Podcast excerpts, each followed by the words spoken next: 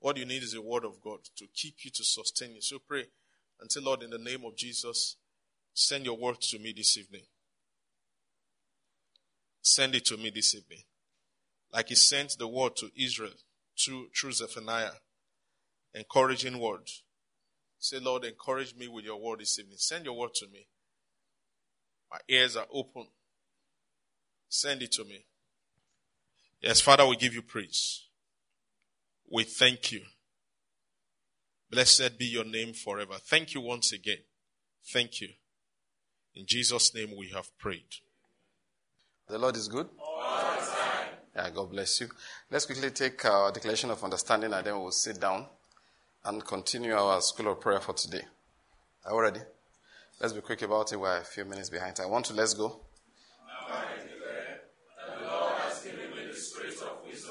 And revelation in the knowledge of Him, and I'm being filled with the knowledge of His will, in all spiritual wisdom and understanding. As a result of this, I'm walking in a manner worthy of the Lord. I'm pleasing Him in all respects. I'm bearing fruit in every good work, and I'm increasing in the knowledge of God. Now again, I incline my ears to His word. The word is entering my heart. It is giving me light and direction. It is healing me in every area and it's making me more and more like the Lord Jesus. In the name of Jesus Christ. Amen. All right, the Lord is good. Let's take our seats. All right, let's open our Bibles quickly. I just wanted to take a text of scripture today, the same one we have been taking for some time. Let's read from the book of Psalm, Psalm 51. Psalm number 51. David said, Be gracious to me, O God, according to your loving kindness, according to the greatness of your compassion, blot out my transgressions. Wash me thoroughly from my iniquity and cleanse me from my sin. For I know my transgressions, and my sin is ever before me. Against you, you only, I have sinned, and done what is evil in your sight, so that you are justified when you speak and blameless when you judge. Behold, I was brought forth in iniquity, and in sin my mother conceived me. Behold, you desire truth in the innermost being and in the hidden part you will make me know wisdom. Purify me with hyssop, and I shall be clean. Wash me, and I shall be whiter than snow. Make me to hear joy and gladness. Let the bones which you have broken rejoice. Hide your face from my sins and blot out all my iniquities.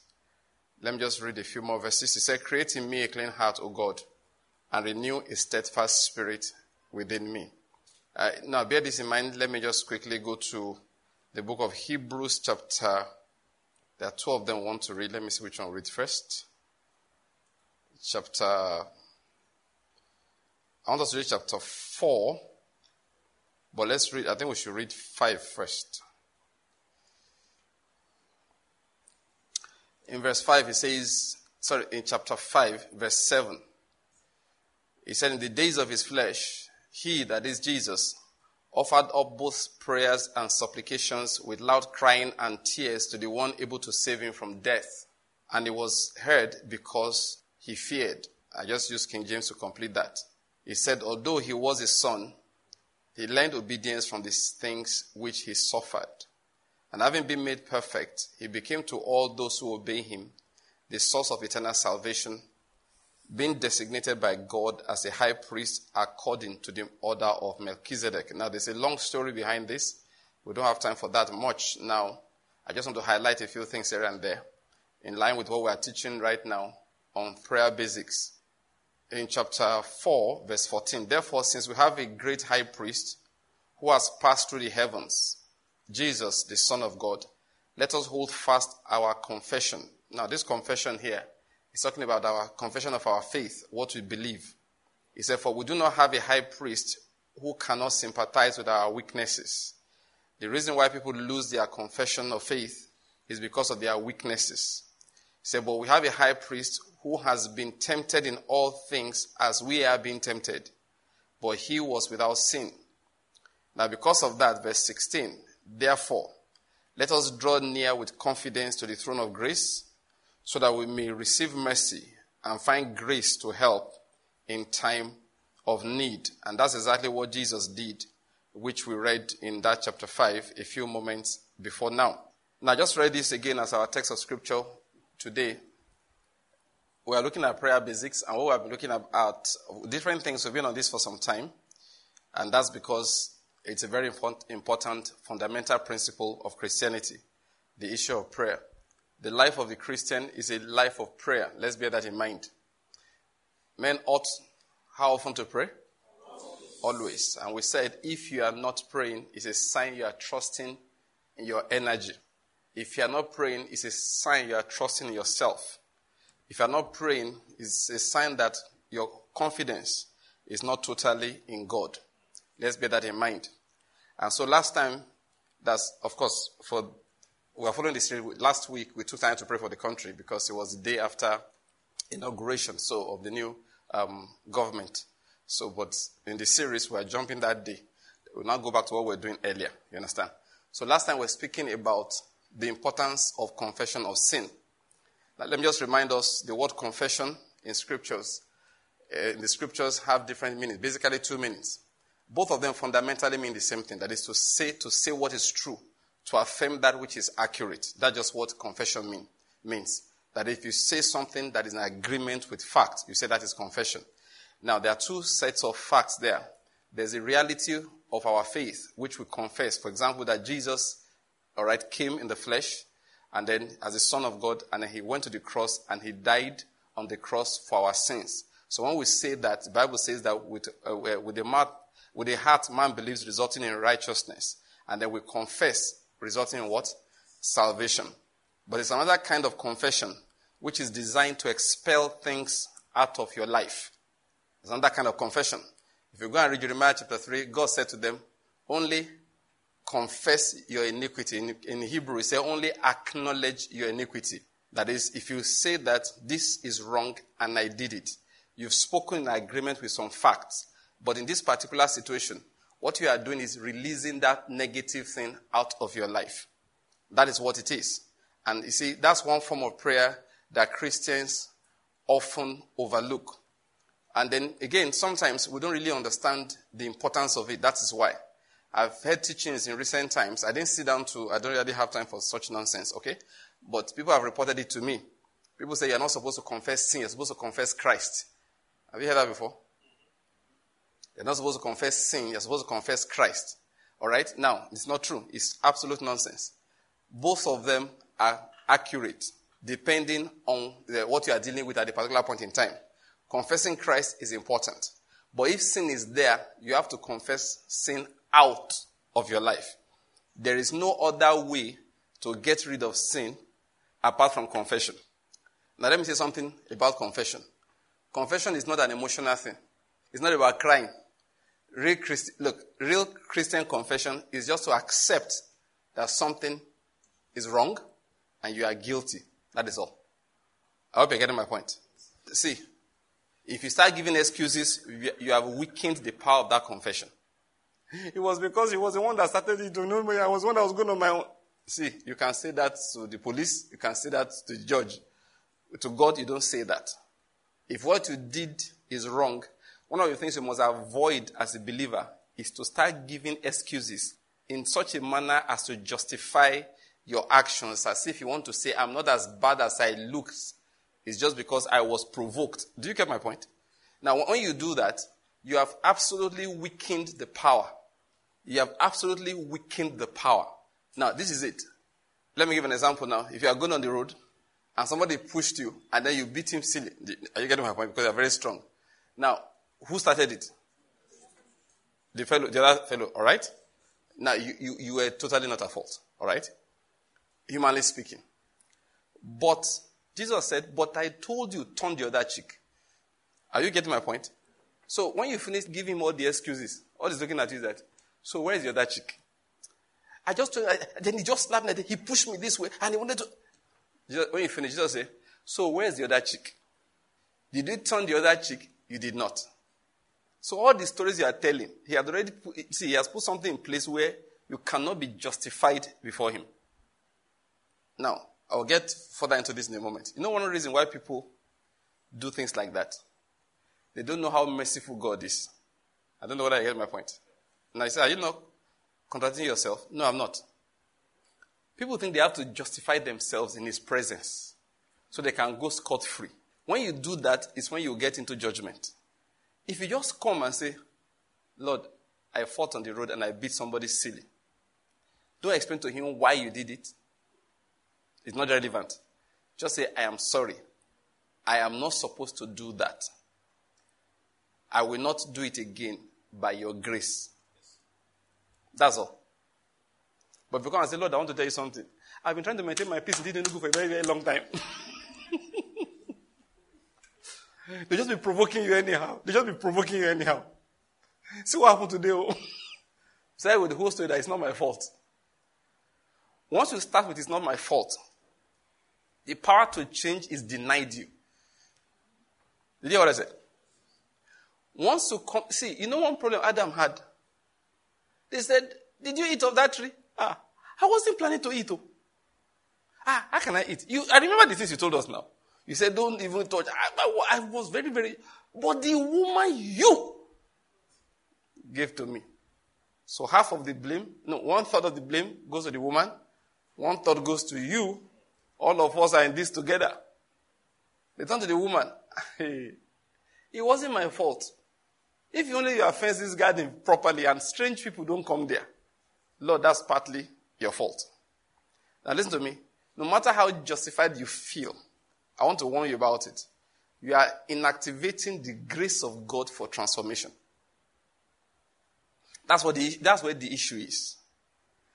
That's why don't worry about excuses. You know, if you know how God reasons it, and it's one of the things I, should, I need to explain about sin, because I need to explain this further. We're going to pray in a moment. Let me just um, try and be quick, even though I started uh, rather late. Now, let me, let me just tell us what sin is, which is why you can't justify yourself. No one can ever be justified before God. Let us, we, are grateful to God that He's very merciful. And I want us to remember that mercy. Let me tell you what sin is. We said last time there are different kinds of sins, right? There are different types. And the weights are different.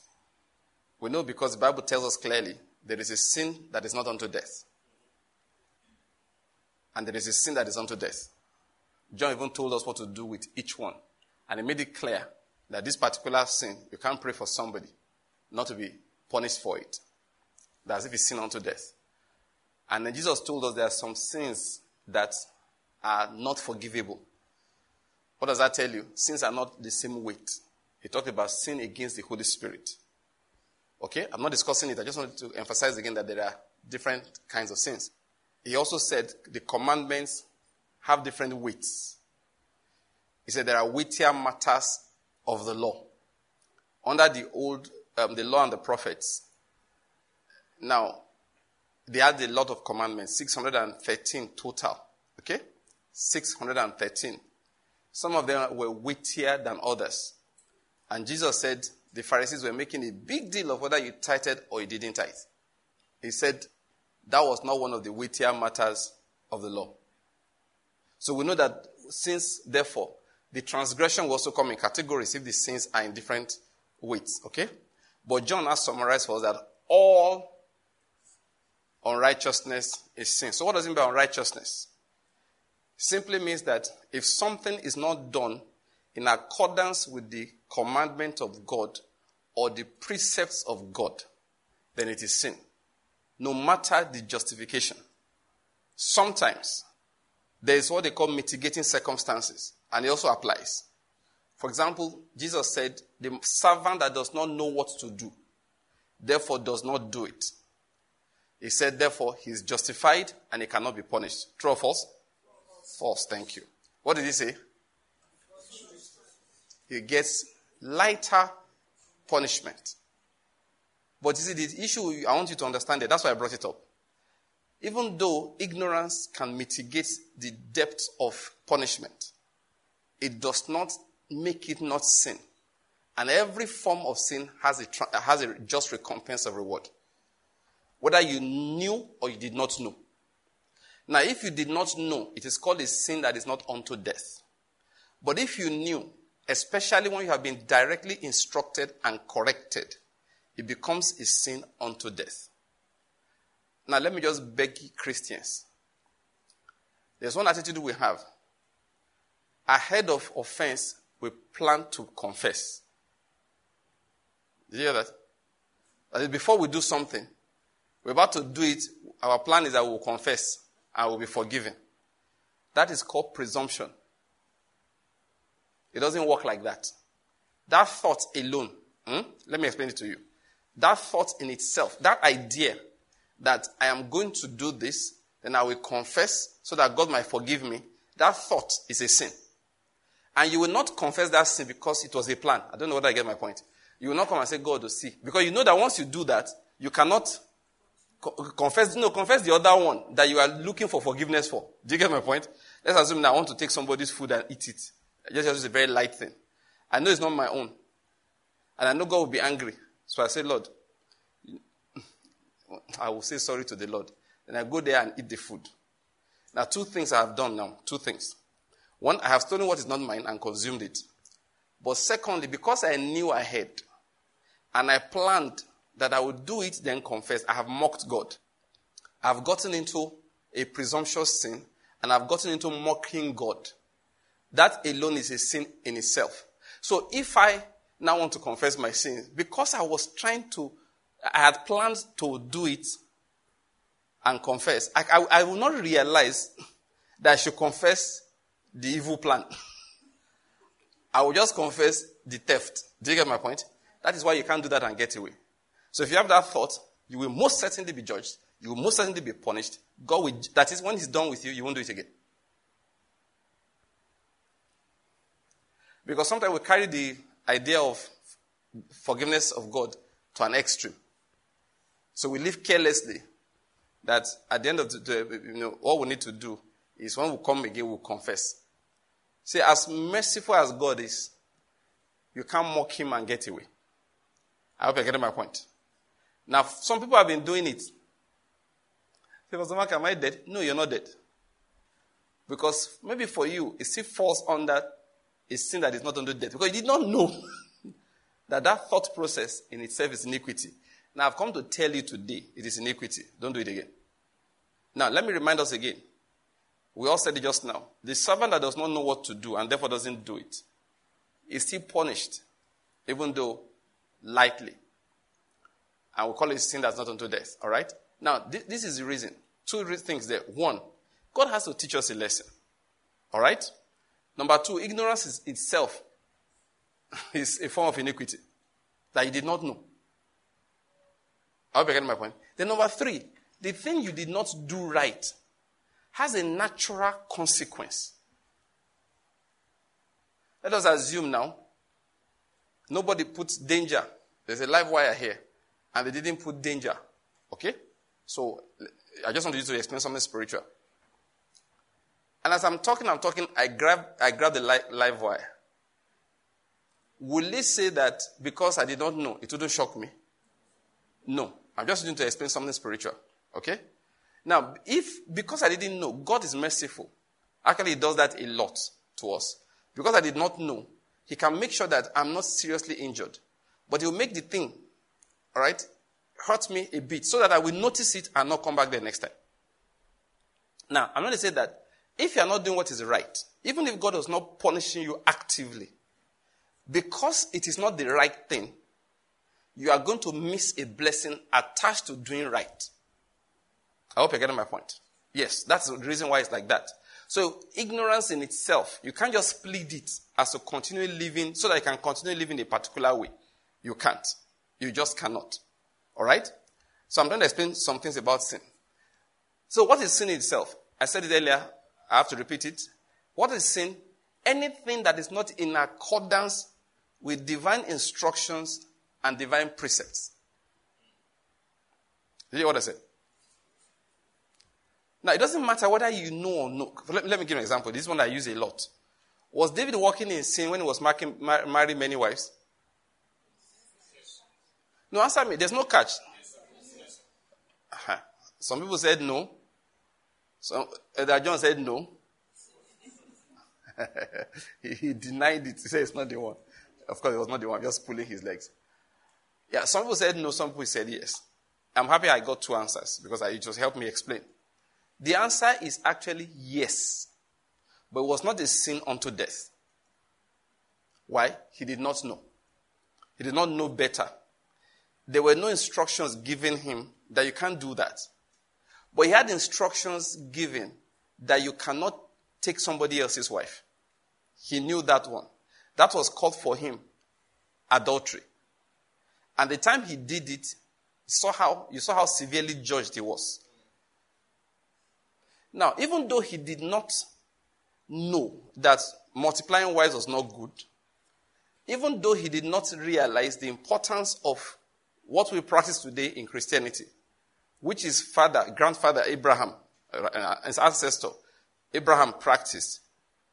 Yet, for that reason, because he did not know and did not practice it, the man did not enjoy marriage life one moment. He did not.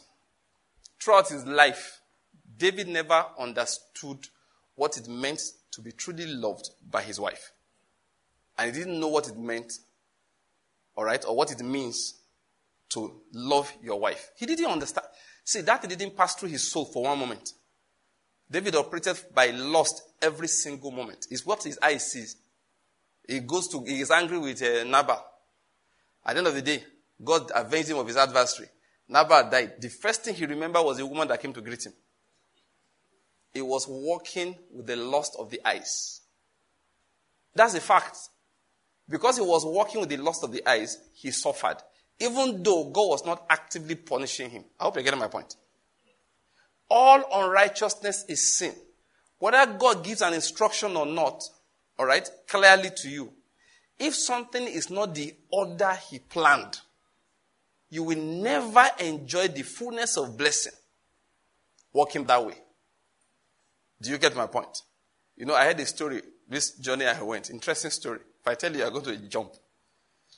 So, the man was telling us a story, saying "In their place, culturally, you're allowed by the culture to propose marriage to any woman you see, single or married. So we say, what if the married person agrees? So that's it. You marry the person. So what about the husband she had before? He said, no, she will just tell that one, I'm not marrying again. So she will divorce the man and go and marry another person. Now that's their culture. The people they didn't find anything wrong with it and they practiced it. Now, why did I hear this story? I won't tell the full reason why the person told us the story. There's a long story, but let me just tell you this part of it. So one day, man, he had a wife. Somebody came, proposed to his first wife, and took her away. Then second time, it happened again. He went and married another woman, the third time, right? Another man came one day, chased that third wife, proposed. So I don't know what the problem with the man was, I don't know. But they took his third wife he didn't see anything. So he went to the farm and just took his cutlass and went to work. You know the work he was doing? Sharpening that cutlass. Sharpened it for one week. And the day of the wedding, he came and cut everybody he saw. Slashed them to pieces. As if he will cut you to pieces. I don't know how many people he killed. So this, this is where I'm going. Do you know it's in the Bible like that? that jealousy makes a man mad. Yeah, the scripture. So he said it enrages a man. So I want to tell the person, better go and tell the culture of the people that see. It leads to this. Yeah, this will keep happening. See, this one use cutlass. Other people have been using poison. And you must understand. Now, let me say something to you about sin. I'm going to say it again. But let me tell a small story about sin again. You hear people go to shrines. They go to do juju, you know. They do charms to afflict somebody. Let me tell you something. Fact. Trust me, I know what I'm telling you. Culture or no culture. Hmm? If I'm in my house, you see my wife passing your front to go and fetch water. Then you call her one day and you use money and whatever you to entice her, and she agrees to marry you and she leaves me. Anytime I enter the realm of the spirit to afflict your household, nobody will ever stop me. I don't even need to do anything. I just carry one small goat, go to one corner, slaughter the goat, utter one or two words, and I tell you to have a stroke. Within a year, you will, you will have it. I'll see your first son passing, just walking past, doing very well in football. I will kill another goat. And I'll tell him to break his right knee. And it cannot be recovered. And you know what happened to the young man? He will go and play a match. He will kick a ball, fall down, bam, the bone will break. He will go to every hospital in the world, it will not heal. And I hear you bought in the new car. I take another goat.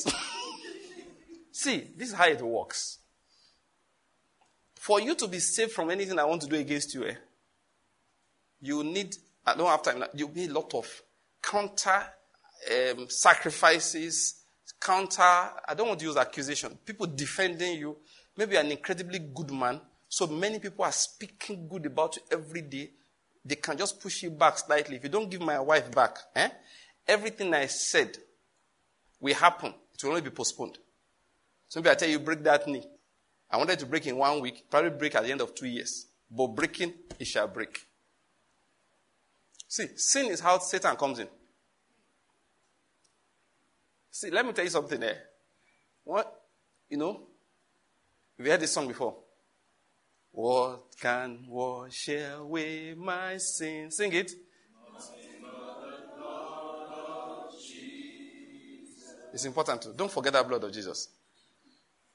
Oh, precious is that flow that makes me white as snow.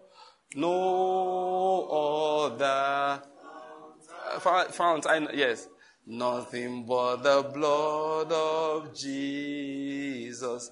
When you see, the only thing that can deliver you is what I've just told you, is the blood of Jesus. When you see, just dive inside. Just cover your head everywhere. Sit down and say, Hello, say I'm not the house. I did under the blood. yeah, it's important. Because the blood of Jesus, when you say washes us away of all, frees us from all iniquity, it's not a joke.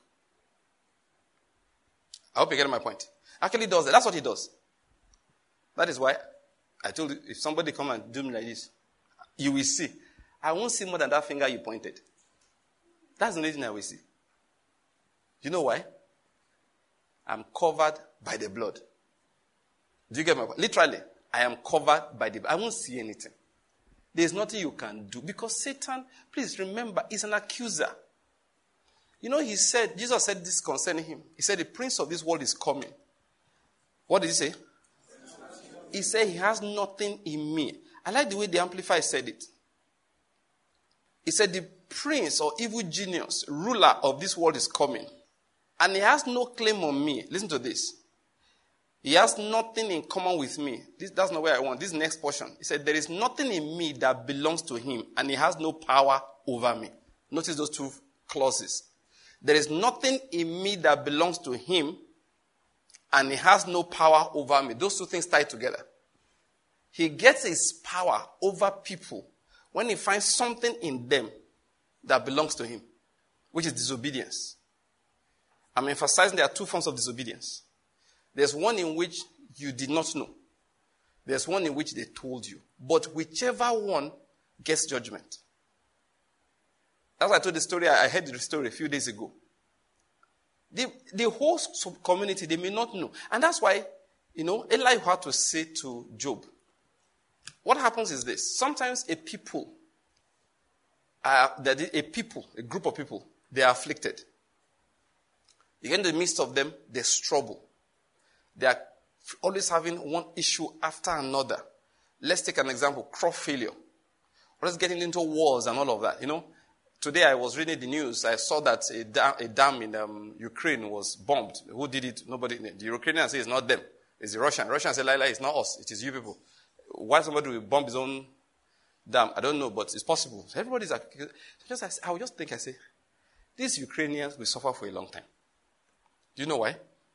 The war is being fought on their turf. So they are constantly defending themselves against the Russians. Now, this is where I'm going. Sometimes there is a people like that, they are suffering that way. It could be all kinds of things. Like Africans have suffered for a very long time. They have. They have. They're always ranking at the bottom of most indices of development.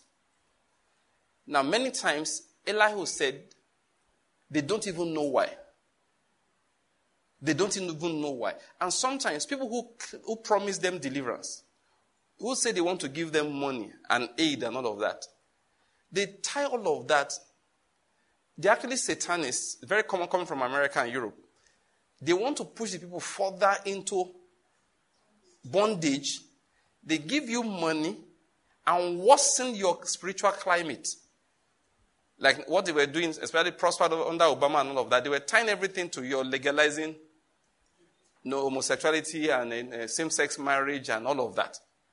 And I'm so happy because it's the mercy of God. If you see every African country, at least openly, they have resisted. What's the name of this Uganda president? Museveni. I saw one video of Museveni. He said our partners from our partners from other countries, they come. They, they want to force it on you. They want to just say, hey, homosexual, hey, hey, hey, homosexual, hey. Very funny video. I, I, I like that. That is the man saying, No, we will not accept because you see, it's Satan's way of keeping you down. So Eli will say, if you find the people suffering, suffering, suffering like that, he said, what they need is an intercessor. Now, an intercessor, we, of course, we know by intercession you pray. But in that context, he said, not only will you pray, you will tell a man what is right to do. Because no matter how much you pray, if you don't tell them what is right to do, the affliction continues. I hope you get my point. No matter how much you pray for a people and say, look, may God stop your affliction. God say you, they have to know what is right to do. Now that kind of committee I'm telling you about, somebody has to preach. They have to say, henceforth, this is the law of God. You shall not covet another man's wife. Didn't you find the Ten Commandments? I've told you before, what, it, what does it mean to covet? Covet is different from stealing. If you have your device there, you're not looking at collecting, that's not coveting, that's stealing. Thou shalt not steal. It's another commandment. But what is coveting? I see what you have, I like it, and I orchestrate to legally collect it. It's different from stealing. Stealing, you will never know I'm the one that took it. You shouldn't. Coveting, you will know, but there's nothing you can do about it. What does it mean? I lend you money at a usurious rate, but I take that thing as collateral because I know you won't be able to pay, then I collect it. That is coveting. So they need to know clear cut instruction. You shall not covet your neighbor's wife. The fact that she agreed and she legally divorced the former husband does not eh, eh, exempt you people from judgment because you are breaking the rules of God. Please, I hope, I hope you're following my point. So you see, the people, that group, they will be having one trouble after another. Eli said they need somebody to, to help them know what is wrong that they are doing and what is right for them to do. What am I going to emphasize? Satan needs. In, do you know what I said? Which word did I use? Needs. He needs something in your life to be able to enter. He needs it. And one reason why you resist sin is because you don't want him to have it. You don't want him to have it. He, would, he wants to enter your house. You know, all he does is stay outside and be looking. There's nothing he can do. There's nothing he can do. But you know, you know what Jesus said? He said, Simon, Simon. What did he say? Satan has what? If you have some Bibles, say desired. The real Greek said demanded. Was a demand. Was a plea before a judge. He had the right. That was where the intercession of Jesus came in. That Satan could not stand and demand anything concerning Jesus. He had nothing in him. But those boys, oh, he had all kinds of things.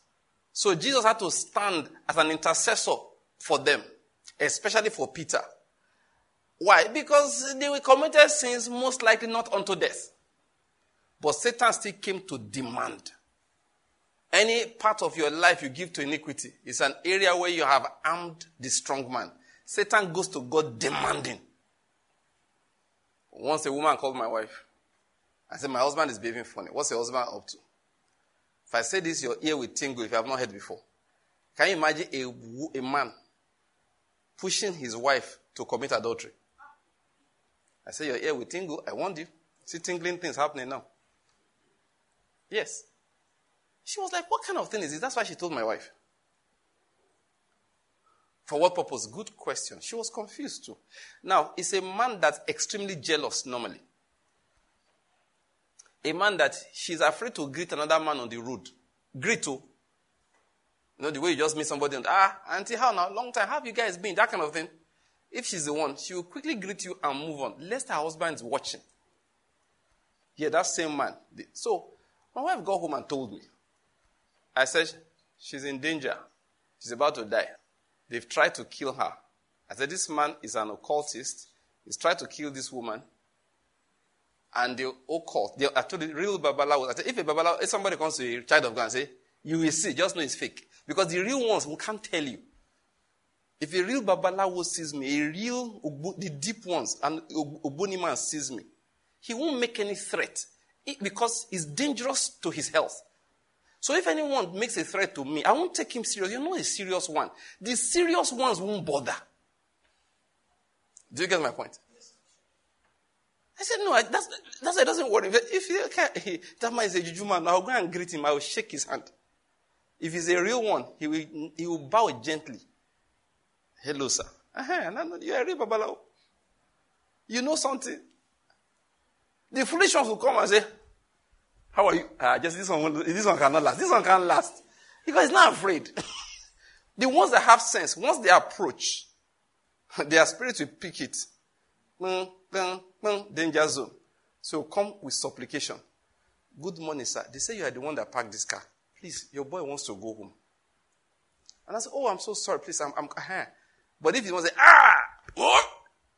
Who get this motor? Just say it's not a river, It's just an Agbero tog. so that is, when, I, when she just told me this stuff, I just said to her, I said, that woman, she's on a danger list. They've tried to hit, they've tried to hit. There's no break in her armor. I said, what, she, what all he's trying to do is to break it. You know, my wife ran to go and tell her, see what my husband said. I went to the office one day. I was just, just like I'm gisting you now. I was not just one of my colleagues. Before I finished, halfway through, he said, That man is an occultist. He wants to kill that. Just, bam, just give evidence. Ah, I said, I said you were there when I told my wife this. He said, No, now these are fundamental things about spiritual, the spiritual life. He said, No, these are, these are basic things now. These are basic things. Anybody that understands anything about spiritual, spirituality will know that that's all that is going on. So I told my wife, Tell her, you are fighting for your life this time around. Please bear these things in mind, though. See, that's the reason why when they are tempting you with sin, even if they let them co- cover the whole place with concrete that nobody will see, you say, eh, I'm not asking about who will see. I'm told next time they go before the judgment throne of God. Why are you exposing me like this? They say, let's join us, let's join to steal money. It's not money they are stealing, it's your destiny. It's not money that we are talking about. It's your ability to live long in good health, fulfilling the counsel of God. Why do you just going to implicate yourself spiritually? So you just spiritually you are weak. You're exposed. You are naked. Righteousness actually delivers you from death. One of the reasons why you don't mock God, you don't mock Christ Jesus, is because the only reason why you are sitting down there and your backbone is not gone. Hmm? Is because he makes intercession for you. If you start mocking him, deliberately doing that which you know displeases him, he withdraws the intercession. Not because he's angry, oh, like I mean, I want to, I want to show you something. No. He said, if you deliberately go on sinning after we have received the knowledge of the truth, there remaineth no more sacrifice.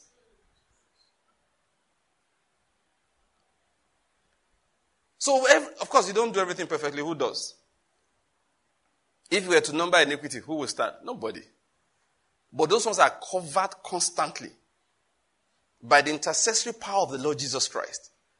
The blood of Jesus is constantly washing you. Because you see, when the, when the Hebrew man uses the word sin, there are different things that it connotes. One of them is a, let's start with One of them is the tendency to sin, the spiritual condition of sin. Number two is the act of sin. Number three is the consequence or the consequences of sin. And then number four is the sacrifice for sin. All of them. So when you hear that sin lies at the door, and you understand, people have interpreted all kinds of ways. What he was saying is that there is a sin offering that are presented. Take it and go and make atonement for your souls. Where am I going with the whole talk? See, the blood of Jesus washes us from sin, the consequences. He himself was made sin. You understand? That's sin offering. So as to take away our sin, the tendency to, this, to sin, and the judgment that comes upon us because of iniquity. I hope you're getting my point. Please, I need to remind us of this again. Every Christian should hate evil. Hate it. It's this poison. Let me talk about the state of Nigeria for a moment. We continue to pray for this country. But every day I move around, I think I go back to it again. The problem Nigeria has. See, the, the solution to African problem hmm, is Christ and his church. I hope you get my point. That's it. There's no other solution. If you don't believe it, you are not a true believer. You're a church goer. Paul said what? I am not ashamed of the gospel. What is it? Answer me now. Unto what? Unto salvation. Read that word salvation, I think is Scofield Bible or um, Vines. You see the meaning of salvation. It means healing, deliverance, all kinds of removal from that which is negative. If you don't believe, like, listen, if you get to a home, there's trouble there. Paul said, go and preach the gospel there. If you get to a nation, there's confusion. Paul said, go and preach the gospel there. If you prefer any other solution to a problem in a society, in a nation, and it is not the gospel, you are not a true believer. And for your information, your solution will fail. It will fail. One major problem in Nigeria, which makes me laugh, is when the church thinks their solution is political. Now, you see, if you see me react the way I used to react to things, why am I not following what everybody else is saying? I said, because they are going astray. Broad is the road where everybody is walking into the pit. I won't follow them. If the church will not rally around the preaching of the gospel, you know, as I was driving down, I was just looking at, I said, I remember the way some people mobilized for the last election. I said, if we mobilize like that for righteousness, jeez. Cooking gas will become free. Not only will it become cheaper. Honestly. If we mobilize for righteousness, the way we mobilized last election. And I, I want, once church starts like that, just know they are going to the pit. Everybody's entering the pit. They will get there. There's no, see, it sounds like politics, eh? But when the machination of the church failed, I said, God, thank you. Now we are delivered. Because if all the ideas have succeeded, I just know we are, oh God, I know we have entered into, you know what they say, one chance? And it's a spiritual thing, no? It's the anger of God. People think that what you need is a, it, you can have good government with earthquake. You can have good government with COVID and Ebola. You can have good government with Russia invading your country. peace will be withdrawn. God said they looked for much. It came to little. The little they brought home, they, they put into pocket with holes. Why? He said, I blew upon it. He said, they, they will gather, but watch, I will scatter it. People think that it's just the ability to gather that they need. No! You have to beg God to put a blessing upon your ways, to put a blessing upon your land. Don't let me speak on the negative. All right? Because if I stay on the negative, I'll just say that the church in Nigeria have behaved like, you know, as if they are. as if Fela and Bob Marley is now the bishop and the archbishop. Honestly. They don't emphasize the preaching of the gospel. That's what I'm trying to say. They felt confident to desecrate our pulpits, to be mobilizing for candidates last election. I said, you people, okay. You, you know the truth? They don't believe the gospel is there. No, you know, see, let me tell you, less than 10% of Christians believe the gospel is the answer. And that's being generous. They don't believe it. As they tell you nonsense things like Japan. They don't go to church. Look at, go and, you see, you know, the whole Japanese economy has unraveled now. Those of you who know world economics. The whole thing has unraveled. I said, oh, this is Japan that would make it look like God lives in Japan. The whole thing has unraveled. So I analyzed other day. I realized, ah, this, I just, in my mind, this was not sustainable, okay? It was not sustainable. So all flesh is grass. I hear people say things like, ah, prayer is not in the success equation. And I start giving economic principles to succeed. You know the truth? You don't believe in the gospel. See, the church, you need to believe in the gospel. That's what I'm going to say. You know the truth? Righteousness is what exalts a nation. Sin is a reproach to any people and to any individual. Not just a people, but to individuals. So a child of God must resist. See, when we are talking about resisting sin or confessing sin, people say you don't confess sin, you confess Christ. I'm looking at them. Anyway, by the way, you know, see, should I tell you the truth? Don't, what I'm saying is the truth. You know, you know, I know what I'm saying. You, you, you know. Okay. If you see a, a preacher saying, preaching that nonsense, eh? It's either a small boy or a sinner, old man. Know what I say? If you see an old preacher telling you that God does not punish iniquity, and see, he's, he's, he's living adultery.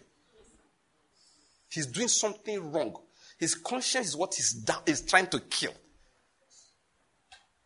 But when you see young, young boys, leave them. They never jump. Let them preach. They will soon stop. God will show, look, look, look, look. They will soon stop. I, when I see, when I see small, small boys, maybe they're like 19, 20, 21, praise God. Ah, in Christ Jesus, there's no sin. We don't confess sin. We just confess righteousness. Ah. Ah, just look. Say, hmm. you will soon stop in systole. There's no problem. Just continue this one you are doing. Eh, you know what it means to stop in systole? So it's a slang we used to use when I was in school. Let me stop it. that is, his heart beating. Just it beat once. It will not even realize. Just stop there to stop beating. I just look at them and say, mm, leave them as small boys. When I see an old man doing I say, go and watch this one. This guy is, is living in sin. That's why he's talking this nonsense. Those who are, who are really living in righteousness and they have grown, they know the impact of sin as cutting up people's destinies. They fight it with all their heart. And they know that, see, let me tell you something. This is surprise when I say it. Young Christians have less sin in their lives than old Christians. You say, Pastor Mark, why do you say so? I will tell you why. Because the older you get, the more things Jesus counts as sin for you. When you are a young person, don't steal, don't commit adultery, uh, don't co- commit uh, immorality, don't lie. That's all. When you are older, you don't steal, you don't commit adultery, you don't tell lies. hey, you now know the kind of sins that you'll be tired of. You God, leave somebody now. You finish preaching. God will say, You said many people were saved. Say, Don't stop lying. How many people gave their lives to Christ that day? Say, Lord, three is many now, but that's not what you meant. Say you're exaggerating is a lie. You not tell you now, go back to church and tell them you lied last Sunday. Eh? Ah, Lord, they can't even remember. I said, no, no. Go and tell them. Go and tell them you lied last Sunday. Ah, Lord. Ah. Looking at you like this. If it's somebody like me, know what I would do? I do a lot. No, I go do one trick. You know, go know the trick where I want to use. I just repeat the message and give you the facts. They're just waiting outside. They say, Banky, go back there. Say, Lord, what do you mean? Tell them what you said was not right. Just say you were trying to give an impression which is not true. Ha! Say, Lord, you know, this small, small, this small boy start disrespecting people. Oh. There's somebody. Oh. Just go at the back. Say, mm-hmm, mm-hmm, Okay, guys, hello, please. That thing I said two Sundays ago, it was not, I think I was just trying to make an impression. Uh, Jesus not okay. Okay. You didn't say it well, but let me just leave it there. You don't try. I'm telling you, that's it. Next day, now ordinary dress you dress. I said, Lord just say, wait, come, come, come, come. Where are you going? It's a wedding. Why are you dressed like this? But it's night. I know. Why are you dressed like this? your mind, hey, he has come again. He knows that you are trying to look richer than you really are. And remove that cloth. It sounds funny. Yeah, but the cloth is not a sin. No. The wedding is not a sin. No. Everybody is wearing it. Oh, there's nothing wrong with it. But when you chose it that morning, it was with vainglory. Listen, that's why Jesus didn't give us 10 commandments. He said, My commandments are 1,775 by the time you are 50. When you are 80, it has reached to 2,892. Every day, as you increase in knowledge, demand is made upon your soul.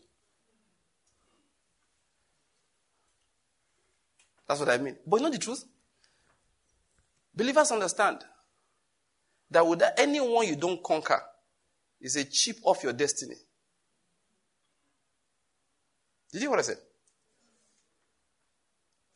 Every iniquity God brings to you that this has to be taken care of. He's not joking with it. If you don't, there is something in your destiny that you will never accomplish.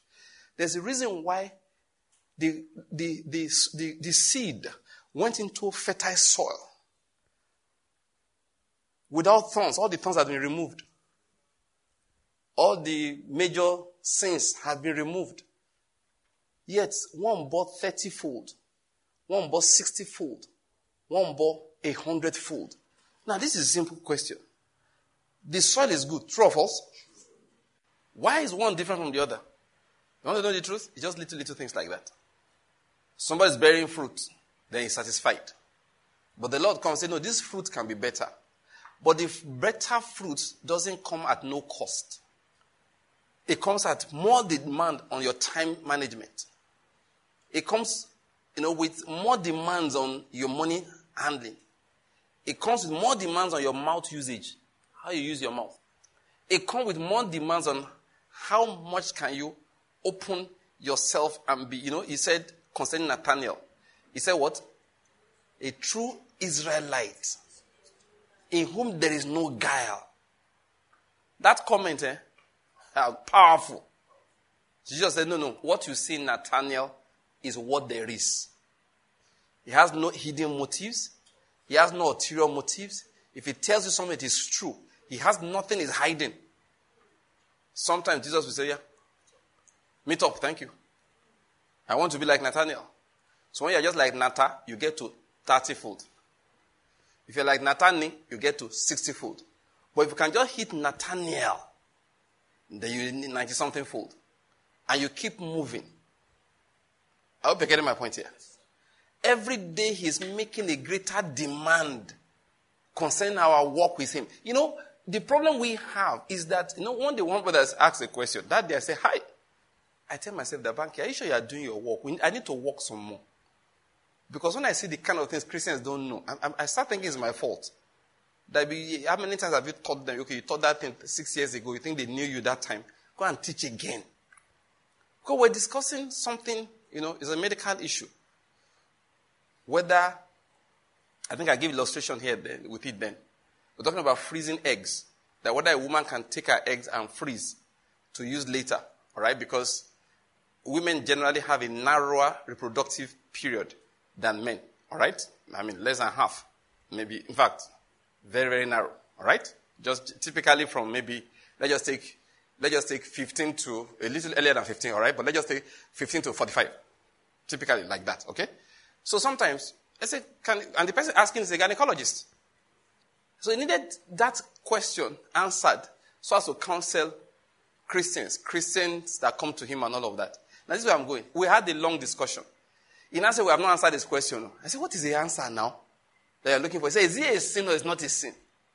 I just got angry. I said, My brother, you are being legalistic. Now you see where I'm going.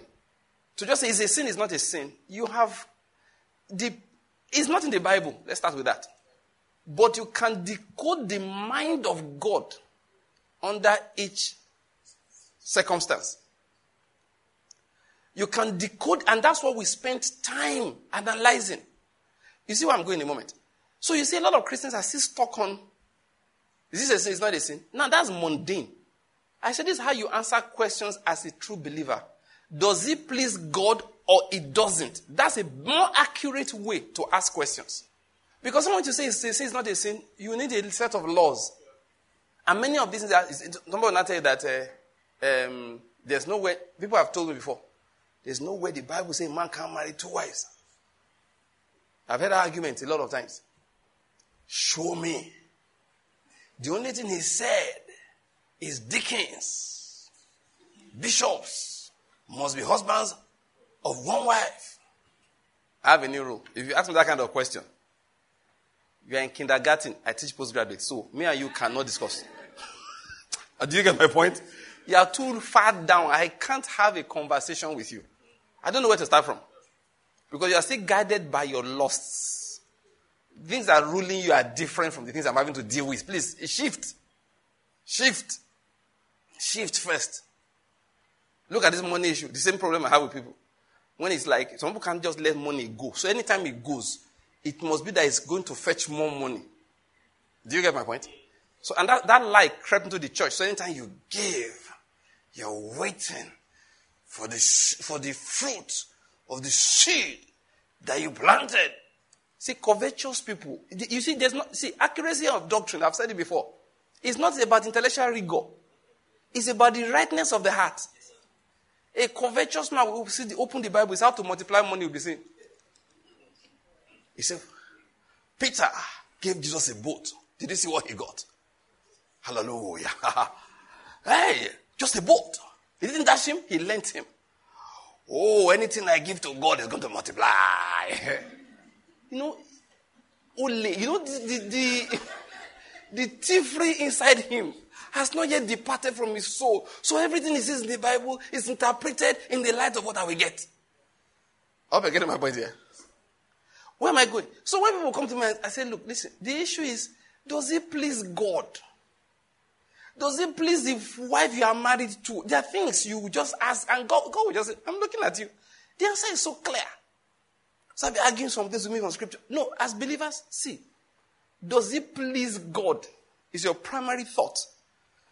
Where you park your car, you ask yourself, does it please God? Simple thing that you're parking your car, you are checking. This person Will he be able to come out? I'm not sure. Let me park somewhere else. I hope you're getting my point. There are times, like I told you, something I want to park. I just look at where I'm parking on the road. This woman is selling banana behind there. Where I'm parking is legal. Where she's selling banana is illegal. She's on the sidewalk. But I just look, I said, mm, she must eat her bag. Then I go and repark. For the simple reason that I want people walking past to be able to see what she's selling.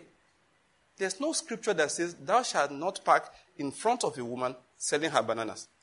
But there are things you see, like, do to others as you would like them to do unto you. Eh, what am I going to say? Someone talking about sin, please, let's leave all these big things. God is fine tuning our lives so that some things that are even normal to other people, in our lives, God will say, no, it's not acceptable. And listen, no matter how mild, now let me say it again. No matter how gentle it seems, all unrighteousness is what? Sin.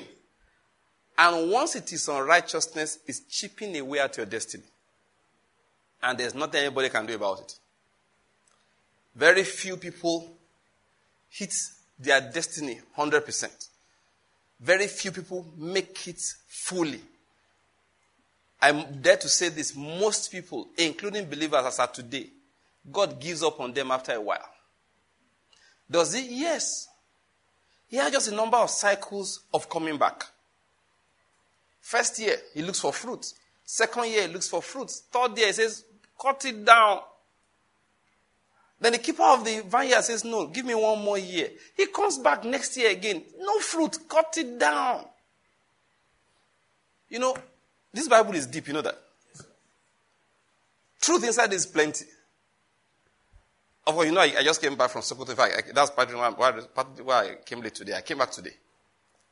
That Mark chapter 11, when Jesus said, have faith in God constantly. Hey, I had another dimension. I was shocked.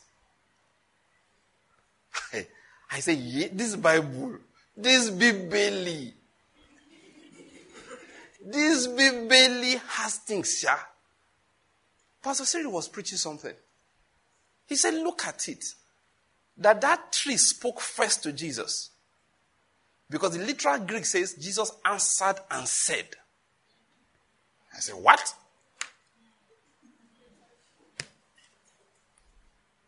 Hey. He brought one dimension I had never seen before. It was Pastor Corey's apostolic summit, so there are a lot of preachers. So most of the time you are there, you are listening, you are not preaching.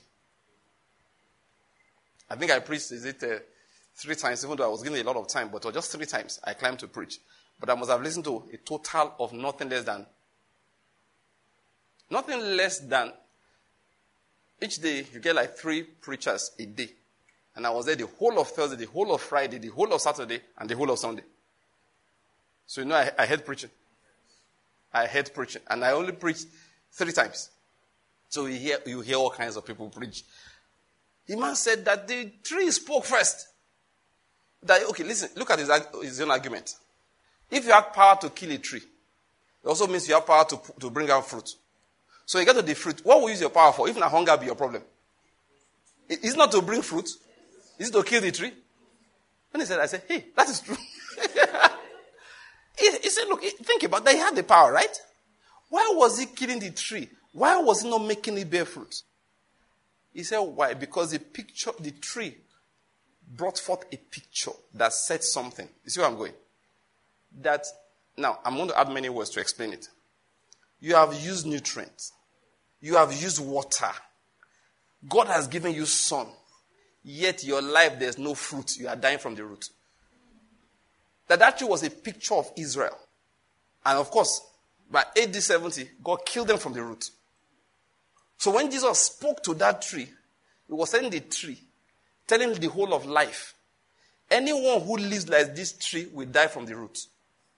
That God gives you His word, gives you His truth, He gives you the sun, He gives you the rain, He gives you time, and you still don't bear fruit. See, that, I want Christians to understand. See, this thing we call iniquity, eh? We fight it like, before you kill me, I will kill you. Somebody must die. All these church that will be killing their enemies, die by fire. It's a powerful prayer. All of you must learn to pray it. I'm learning to pray it. But which enemy is dying by fire is the issue. I hope you're getting my point.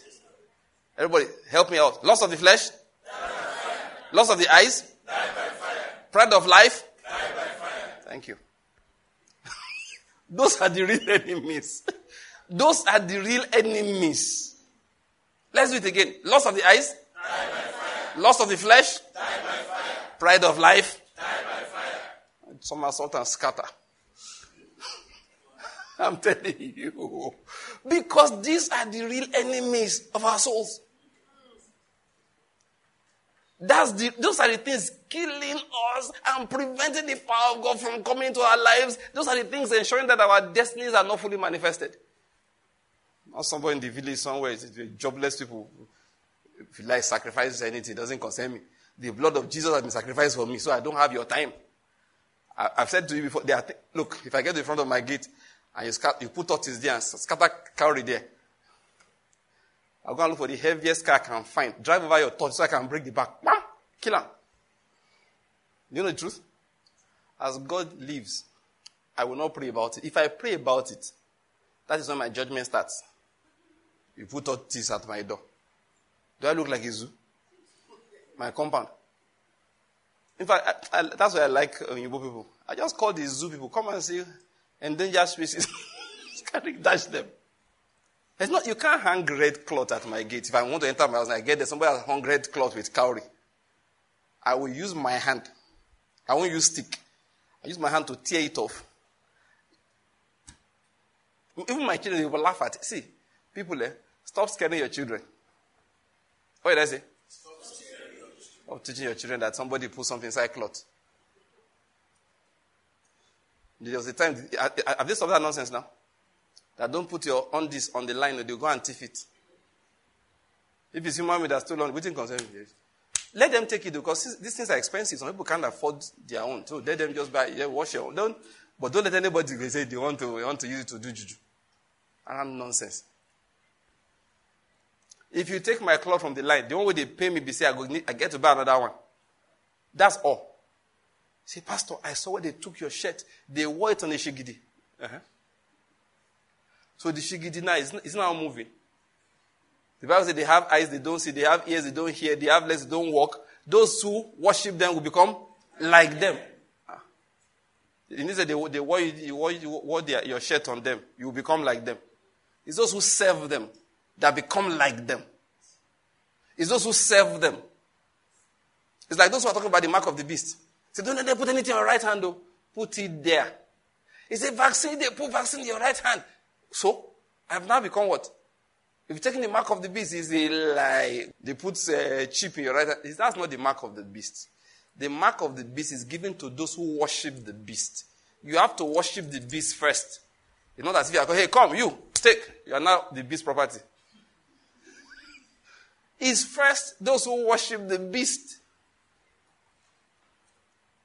Let's get this is clear. All right? So Satan can't do anything to you because, uh, no. The real thing that needs to die by fire, the real thing that Satan uses is what we are talking about. So Jesus said, The prince of this world is coming. He has nothing in me. And for that reason, Amplified says he has no power over me. I like the Amplified says it there. Let me just go back there again. Said, There is nothing in me that belongs to him, and he has no power over me. So when the Bible says the wages of sin is death, that's what it means. It exposes you to the power of the enemy. That's what sin does. And I'm emphasizing again to us today, all right? That's my emphasis. Whether it is big or small, especially in the eyes of man, listen, you don't even know what is big in the eyes of God. Some things that are big in the eyes of man, in the eyes of God, nothing. Some that are small in the eyes of man, in the eyes of God, very weighty. So what we do as believers is that we go after every one of them, tooth and toenail. That is, as we grow, I said it earlier, some things that were small before, they become big as God gives you light, as God gives you understanding. Sometimes, small digression, when I see the way people react to the issues of the country, I just know that they have not been given understanding. There are things they do, I can't. For me, it becomes iniquity. Sometimes, especially those who don't understand, who are not believers, who are not my disciples of the, in the word, especially classmates, they think I'm a, an apologist for the government. I said I'm always defending them. I say, you don't understand. I have a duty to release faith, which you don't have. You can wake up, wake up and be talking nonsense. Some, some of them talk so much nonsense. I say, honestly, if I'm God, I'll punish you for this. That this, I just like, you know, one guy the other day, that's yesterday, somebody just, I saw the comment somewhere that the price of cooking gas has crashed.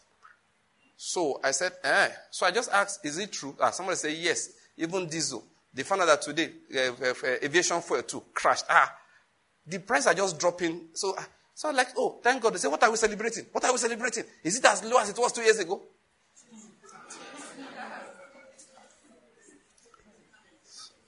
That was the argument I got into when I just asked a question. Is it true that cooking gas price crashed this much? And it turned out to be true. So when we now found that, so another person now said, oh, this is also down. So later in the day, I found that the aviation fuel went down from 800 to 650 in, in less than a week. Ah. I said, with this kind of attitude, if I were God, I'll punish you, honestly. I'll just beat you for this. I just, call two angels, flog that guy. When his back has peeled, we'll, we'll think about healing him. I said, some, some assignments you don't have, I have because of understanding. So every day I'm releasing faith. The government does something, I don't speak negative. I don't, doesn't mean I agree. But I don't propagate evil. I don't spread, you know, negativity. There's one video. Please, let me just quickly drop it. I don't know. I didn't listen to it. I don't bother. They say El-Rufai said something. Many of me have seen it about Islamic agenda and all of that. That, they plan Islamization. So when, somebody sent it to Pastor Corey. You shared it with some of us. That, what do we think? You know the answer I gave. I said, you told us eight years ago, Buhari is going to turn all of us to Muslims. Eight years after, are we Muslims yet? No. I said, all right, good. I said, okay, so this one El-Rufai has supposedly said now. Has he removed power from my gospel? Please answer me. Has he removed power from my gospel? I said, has it stopped the agenda of God in this country? No, sir. I said, has it changed the fact that Jesus is Lord? No, sir. Has it changed the fact that of the increase of his government and of peace there shall be no end? No, sir. I asked a lot, a lot of those questions. Let me just show you what I wrote. I said, so after all of this, will the work of God now be cut short? Because of one small man from um, Kaduna? No, answer me. No, sir. I said, okay, what am I now supposed to do? That was my next question. Am I supposed to start praying a prayer I was not praying before? No, sir. Because I know what I've been praying, and I know God has been answering. That's another question. I said, the Christians who are shouting Islamic agenda, can you show me how you have been promoting Christian agenda? You just want the, you want people not to have agenda because you don't have. I've told you before, if you don't have a Christian agenda in this country, God will, they don't need Islamic agenda, God will give it to them. So leave that. Before you open your mouth and shout Islamic agenda, I want to see that nothing less than, let me not give proportion, a huge chunk of your money is going towards promoting Christian agenda. Not Christian church. I didn't, say church, not your church. Oh. I mean the cause of Christ in this nation. Show me how you are sponsoring the gospel. Go. I just came from Sokoto this morning. Slept over in Abuja. Because I couldn't get a flight yesterday. You will see a, a major problem many of the Christians they have, all right, many of the ministers they have, is they don't have enough support. Like somebody said, somebody I heard the comment, one of our brothers said something. He said, Look, all the, no, somebody tweeted it. That all these churches that are in Lagos, they want to open branch is UK. You are shouting Islamic agenda. Your branches are in New York. No, we don't go to New York first. We go to Atlanta, and then Texas, and then somewhere in London, there are a few in Europe. And you tell me Islamic agenda. Spend money in Nigeria before you open your mouth and talk nonsense. When you hear a church was burnt, go there, build another one for them because all that money will not build your parking lot where you are in Laodicea. You know now. Those churches they burnt, what is it made of? Small brick and wood. Put concrete down. Let's see who will burn, who, who will burn it. Telling me nonsense. How did I get there? No one at the vex, I did miss road. How did I get there? Hmm? No, okay, okay, and I remember what I was saying. So some people just have a negative mind. So please, if you got that video, God forbid you should forward it to anybody. Apart from the purpose of discussion, like maybe with wise people. You now put on a chat group. I hope you know that rumor, rumor is a warfare strategy. You weaken the hands of the saints with such nonsense. You think you are, you are, you are engineering? No, those who are already praying are not moved. Those who were afraid before, the next thing, they've collected more visas because of El Don't force such things. That's what I'm going to make to you. You know the truth? Most of those nonsense I get, it dies. If you are holding around, once it gets to me, it doesn't move from there. If I ever fall, is, is to people who have their head, spiritual head, in the right place. And we share it to mock you. Look at the nonsense Christians are sharing around. Of all the great things God is doing in this nation, how many have you forwarded? Listen, if you are listening to me, ask yourself. Of the great things God has been doing, how many have you forwarded? If they give a lot of Christians a list of good things God did, they won't move it. Why? It happened under Buhari. Buhari must get no credit. Yes, speeches made on the negative level under Sasim Buhari, by virtue of you, at least a thousand souls have been poisoned. I'm talking about sin. So for some of us, some of those things that people think is normal, they are sins. But anyway, listen. Spend a lot of time. I want us to pray. How do we tackle sin and temptation again? Remember? There are a number of things, but the most important one we're going to look at again is because we're talking about prayer. He said, Lead us not into temptation. He said, Forgive us our trespasses as we forgive those who trespass against us. We read that what we do is we acknowledge our iniquity. What did I say? What do we do? We acknowledge our iniquity. Let me say it again. You cannot cleanse yourself of any wrongdoing, any sin that does illy beset, apart from the power of prayer and the word. You have to give yourself constantly to prayer and the ministry of the word. In this time, in this case, taking in the word. We've talked about praying from inside the word all this while. That is how you overcome. I talked about it last time, is to go to the Lord and acknowledge your iniquity. But what I want to emphasize today is the fact that we talked about it. Now remember, worship, all right? There are three forms of worship in this series we saw. Number one, praise, uh-huh. Two, and three, consecration. Thank you. That consecration is one I want to remind us of again. Because when you, are, when you overcome sin, one of the things, let me just say this one quickly. One of the problems with temptation is that people are not prepared. What do I mean by prepared? You know, Mark of the Beast. How many people know what they call Mark of the Beast? You have the book Mark of the Beast. Do you know anyone who doesn't want the mark? Of, you can't stay markless. So I hope you get the point. I hope you get my point. You can't be markless. You must have a mark. Ask your neighbor, which mark is your own? Because if you don't have the mark of Christ, you take the mark of the beast. Now, so you be. Some just want to be going and say, ah, mark of the beast. Hey, don't take it, though. This one is walking iniquity. Jaguda is telling you not to take the mark of the beast. See, what is the name of our guy? Judas. Judas never said, I want to take the mark of the beast. But you know he took it? So, so to speak. He didn't say, I want to take the mark of the beast. What happened? He took the mark of love of money. He took the mark of covetousness. He took the mark of stealing. And once you take the mark of stealing, you will take the mark of the beast. That is the way it works. Anyone who does not want the mark of the beast must first of all take the mark of Christ. So that when the beast comes, take mark, say, hey, I not get space. he said, ah, God beast now, wow. I say they give something. He said, but I don't have space. I want to put, he said, that spot on my right hand you want to put, see, Christ is already there. Let me use your forehead. He said, see, Christ is already there. Hey, sorry, my neighbor, try him. When I preached last week, he did not believe, so maybe. if, listen, sense of God, you know, there's a way the church focuses on the mark of the beast, mark of the beast. I say, listen, if you have taken the mark of Christ, you don't need to worry about the mark of the beast. I hope you're getting my point. Where am I going? If you have deliberately yielded your members as instruments of righteousness, they will be too busy. They cannot be members as instruments of what? Of unrighteousness. You're just too busy. And it's spiritual busy. If you have yielded, if you have taken your whole body and placed on the altar as a living sacrifice, you know what it means? There's no body to give anybody else. Send Satan and come say, now give me small body. Now, eh, you will have come last week, oh. Because this week I carried the whole thing and took to the altar. My whole body is now on the altar as instruments of righteousness, yielded to God. Hmm? Satan, you know what? Go down the road. I see some cult boys in the bush there doing, you know, initiation. Maybe you can use them. But this one, he's not available. I hope you're getting my point. How do we do this? It's not by running around. It's on our knees. It's in prayer.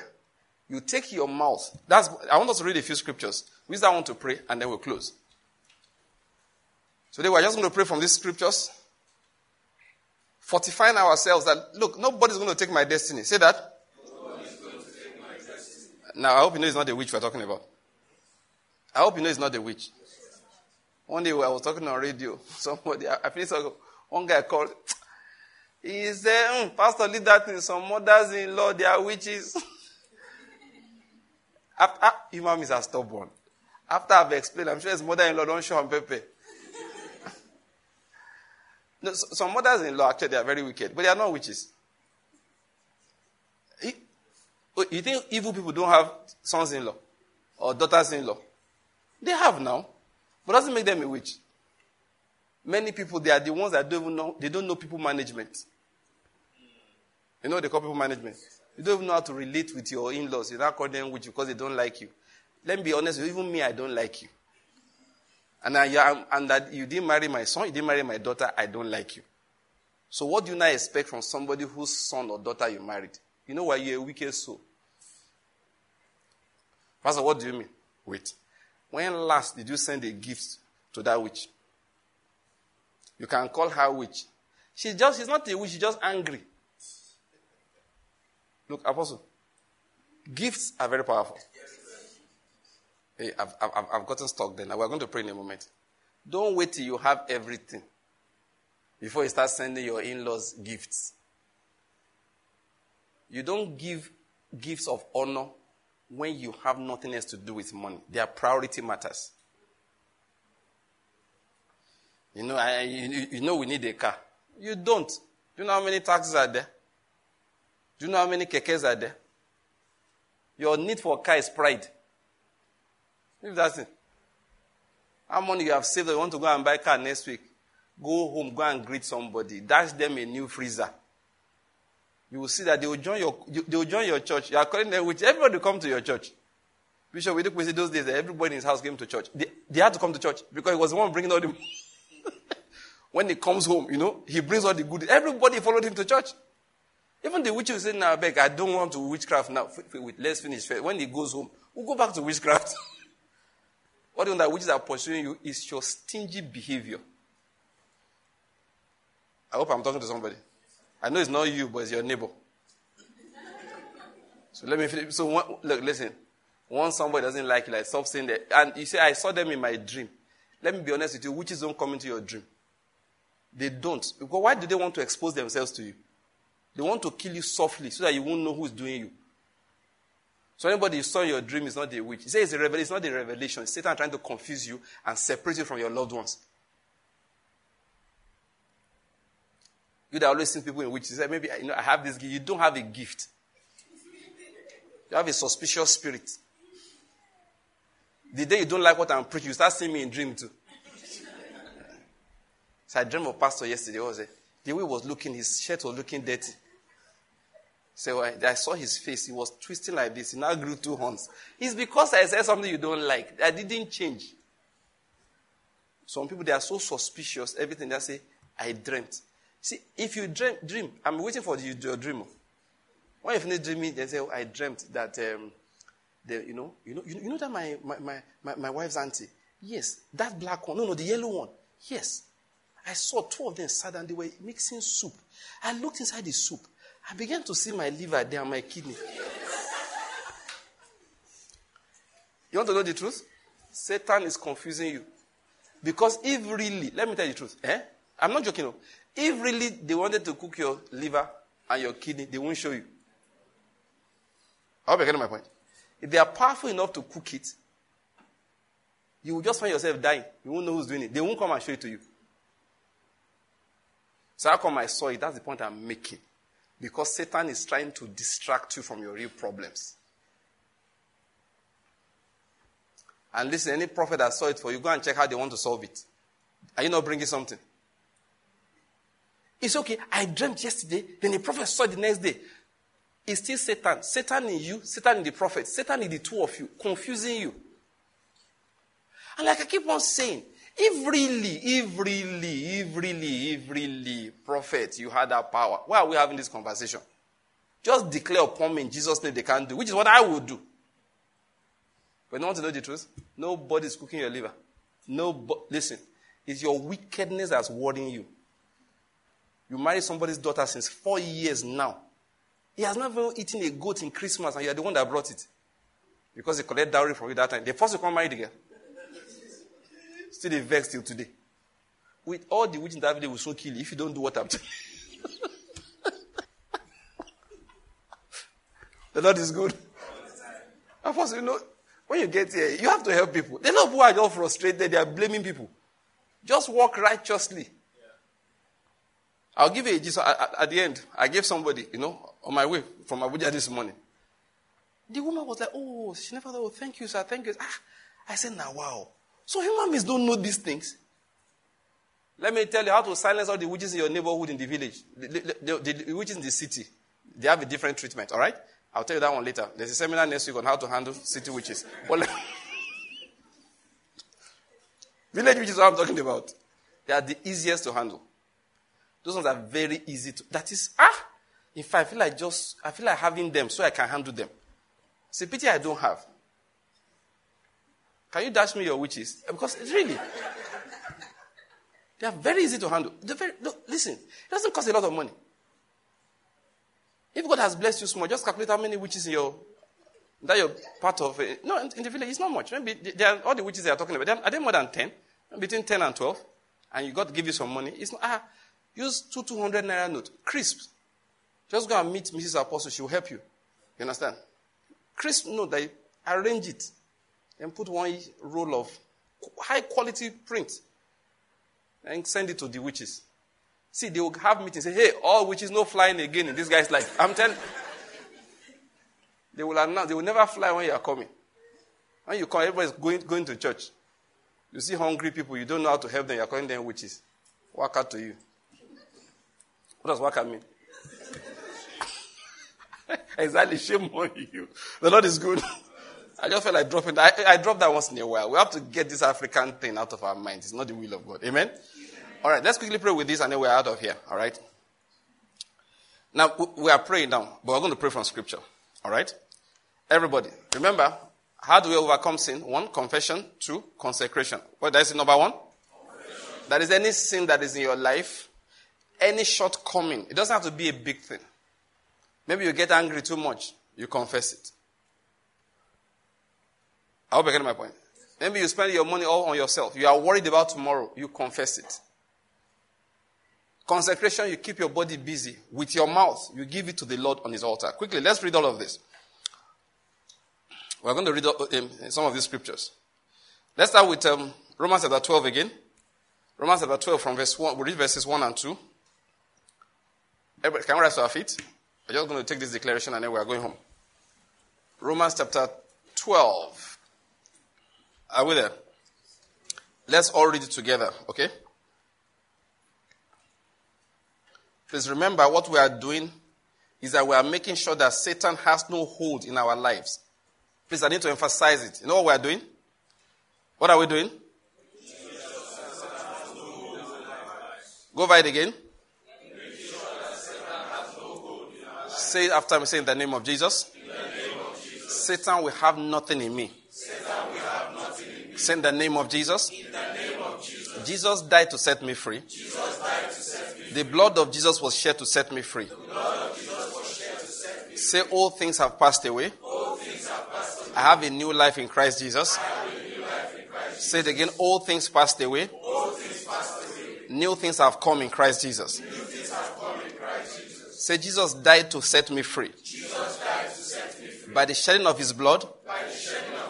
my sins have been washed away.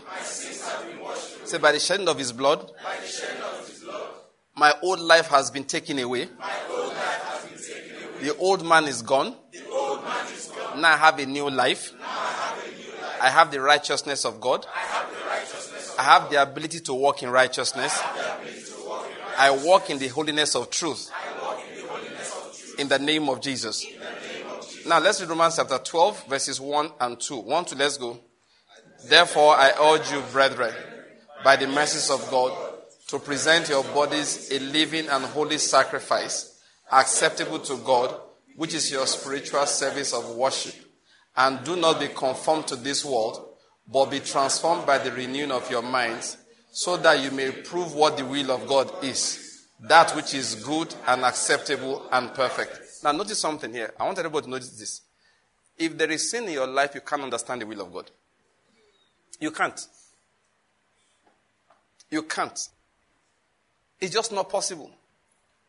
I've seen young men who are sleeping around praying, who, who should I marry? You will marry Jezebel. See, it's not. Oh God. It, you don't have a choice. Oh. And you meet her in the choir. And she'll be an ordained minister. And you will be totally confused. Why? That is what iniquity does. Let us pray. We have read this. Everybody use it to pray. Begin to pray. Say, Lord, I present my body to you as a living and holy sacrifice. Begin to pray. Say, you can say after me if you wish. Say, Lord, I present my body as a living and holy sacrifice, which I know is acceptable to you. That is my spiritual service of worship. Lord, accept my body. I yield my body as an instrument of righteousness. Say it, I yield my body as an instrument of righteousness. I yield it entirely as an instrument of righteousness. You know what Paul said? Listen to this. He said, Therefore, do not let sin reign over you, reign in your mortal body, so that you may obey his lusts. And do not go on presenting your members not to sin as instruments of righteousness, But present yourselves to God as those alive from the dead, and your members as instruments of righteousness to God.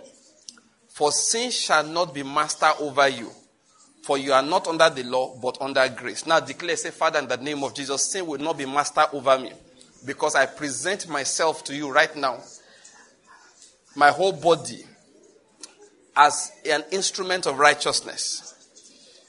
Now say after me in the name of Jesus. Say it in the um, now we're reading from that Romans chapter 6. I just want to adapt it. Say in the name of Jesus. Jesus. Say Heavenly Father, Heavenly Father, help me according to your word.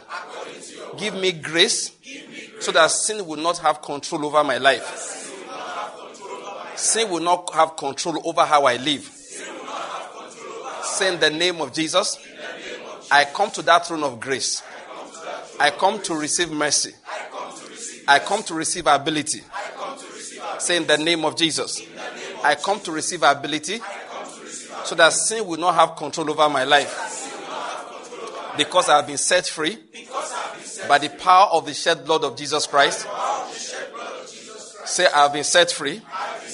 Say, no part of my body will be an instrument of evil. No part of my body will be an instrument of evil. I will not give in to sinful desires. Sinful desires. Say, instead, Instead, I give myself completely to you, my Father. I give myself completely to you, my Father. My natural man is dead, My natural man is dead, but now I have a new life. but now I have a new life. I commit to use my whole body I to use my whole body as an instrument of righteousness, as an instrument of righteousness, doing what is right for the glory of God. doing what is right for the glory of Sin shall not have any dominion over me. Sin shall not have any dominion. Say, addiction will not have dominion over me. Say, every addiction Every addiction be broken now be broken now in the name of Jesus. name of Jesus. See, anyone who prayed this prayer with us eh, has been set free.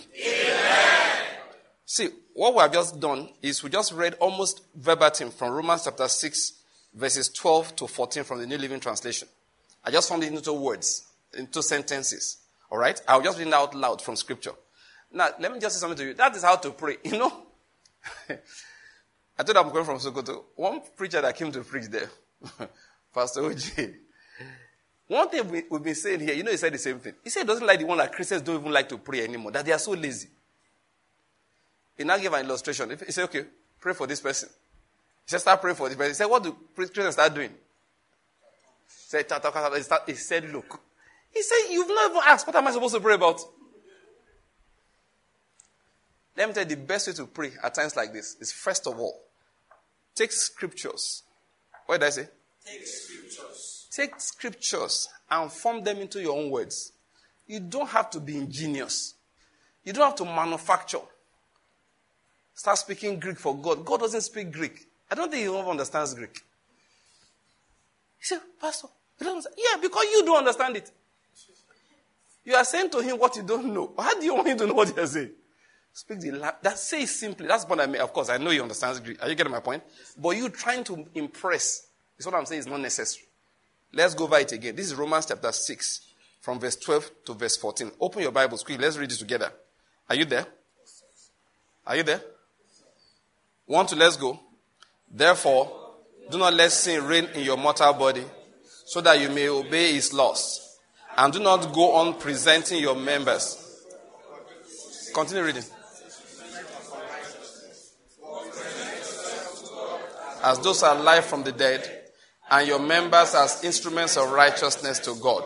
For sin shall not be master over you, for you are not under law, but under grace. Now, based on that, let's say it again. Say in the name of Jesus. In the name of Jesus. Say in the name of Jesus. In the name of Jesus. Heavenly Father, Heavenly Father, I receive grace. I receive grace. I receive help I receive help. according to your word. Grace to live above sin. Grace to live above sin. Grace to live above every addiction. Grace to live above every addiction. Say, Father, Father, in your presence, in your presence, I declare I declare I will not give in to sinful desires. I will not give in to sinful desires. Say, Father, Father, by your grace I declare by your grace I declare I will not give in to sinful desires. I will not give in to sinful desires. No part of my body will be an instrument of evil. No part of my body will be an instrument of No part of my body will serve sin. no part of my body will serve sin. Instead, I give myself completely to you, my Father. I give myself completely to you, my Father. Say, my old man is dead. My old man is dead. I have a new life in Christ. I have a new life in Christ. I commit to use my whole body I commit to use my whole body as an instrument to do righteousness. As an instrument To do righteousness. To do what is right To do what is right. for the glory of God. Say, sin. Sin. You can't control me. You can't control me. Give the Lord thanks for a minute there. Give the Lord thanks for a minute. Give the Lord thanks for a minute. That's what prayer is. Prayer is the word of God. Quickly open to the book of Psalm, Psalm 40. Psalm chapter 40. Quickly, let's read this. Psalm 40, quickly. I want us to read from verse 4 to verse 13. Let's be quick. I don't want to keep us too long, even though we don't quench the spirit anyway. Are you there? Psalm 40. We are going to read from verse, um, which verse did I say? From, from verse 4 to verse 13. All right. Are you there? Yes. I want to let's go. How blessed is the man who has made the Lord his trust and has not turned to the proud, nor to those who lapse into falsehood. Many, O Lord my God, are the wonders which you have done, and your thoughts toward us. There is none to compare with you. If I would declare and speak of them, they will be too numerous to count. Sacrifice and meal offering you have not desired. My ears you have opened. Burnt offering and sin offering you have not required. Then I said, Behold, I come. In the scroll of the book it is written of me. I desire to do your will, O my God. Your law is within my heart. I have proclaimed glad tidings of righteousness in the great congregation. Behold, I will not restrain my lips. O Lord, you know. I have not hidden your righteousness within my heart. I have spoken of your faithfulness and your salvation. I have not concealed your loving kindness and your truth from the great congregation. You, O Lord, will not withhold your compassion from me. Your loving kindness and your truth will continually preserve me. For evils beyond number have surrounded me. My iniquities have overtaken me, so that I am not able to see. They are more numerous than the hairs of my head, and my heart has failed me. Be pleased, O Lord, to deliver me. Make haste, O Lord, to help me. Let those be ashamed and humiliated together who seek my life to destroy it.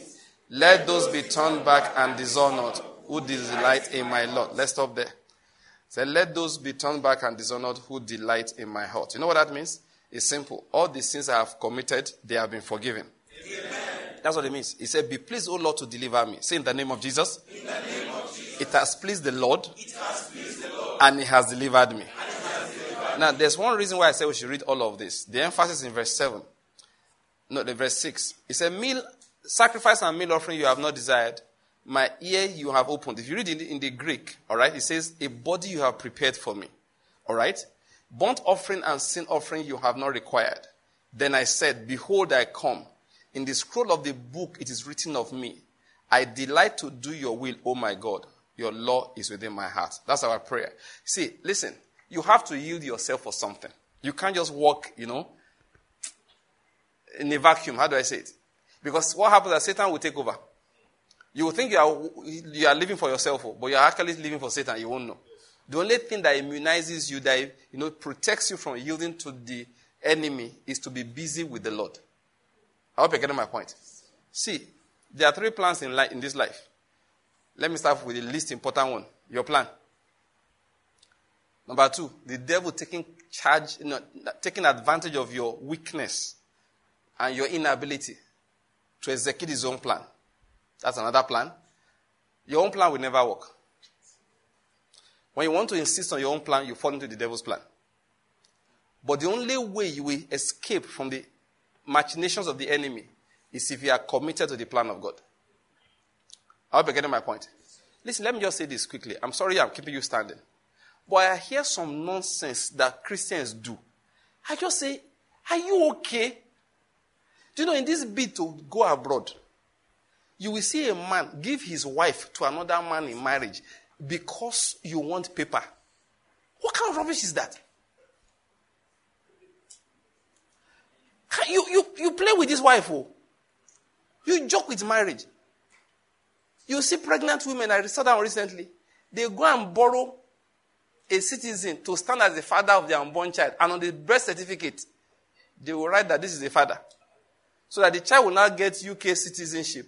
Then the mother will now use that to apply as a mother of a UK citizen. And you don't think God should send you to hellfire. He won't. But don't do it again. The reason why he won't, because we are begging him. Not because he doesn't want to. He doesn't want to, but you have made him, you know, you are getting my point. Now, you know what I'm saying of these things? Do you know why people fall for such temptations? Because they are working in, your own plan, in their own plan. You see, let me tell you, there's a way you will know this is my plan. Once you need to do stupid evil like that to execute it, it's not the plan of God. I've heard stories of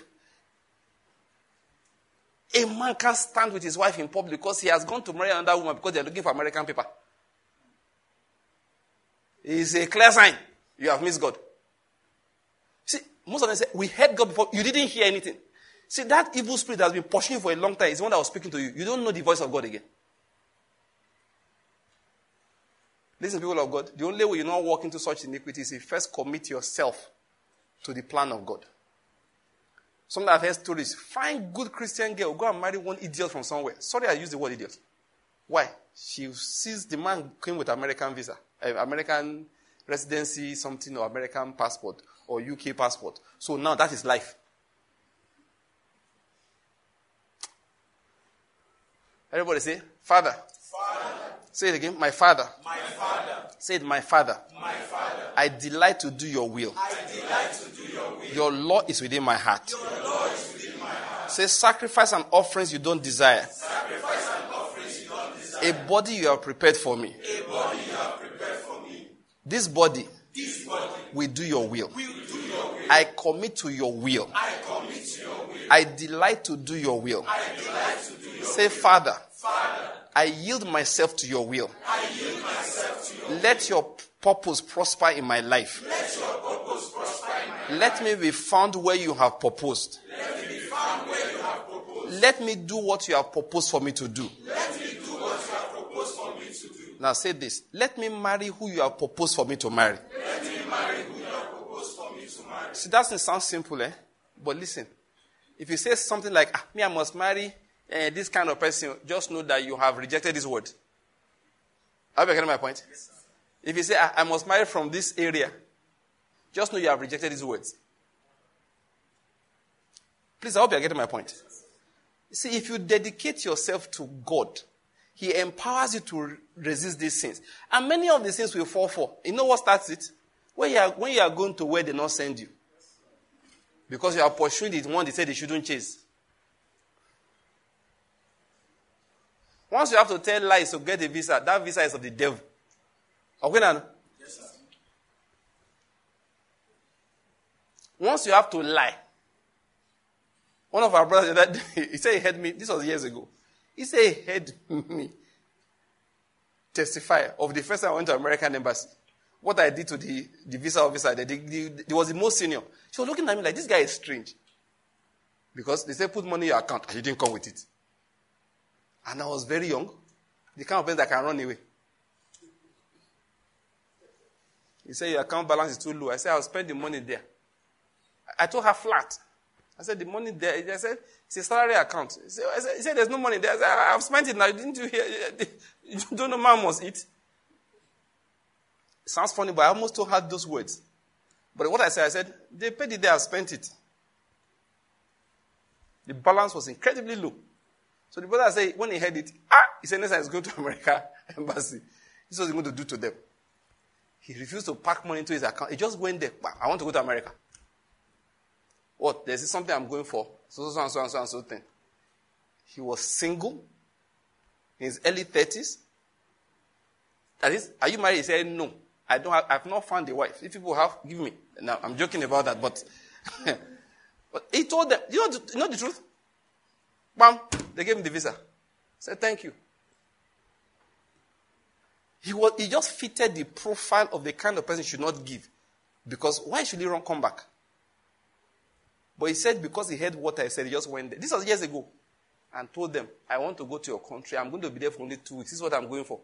And I'm not begging you.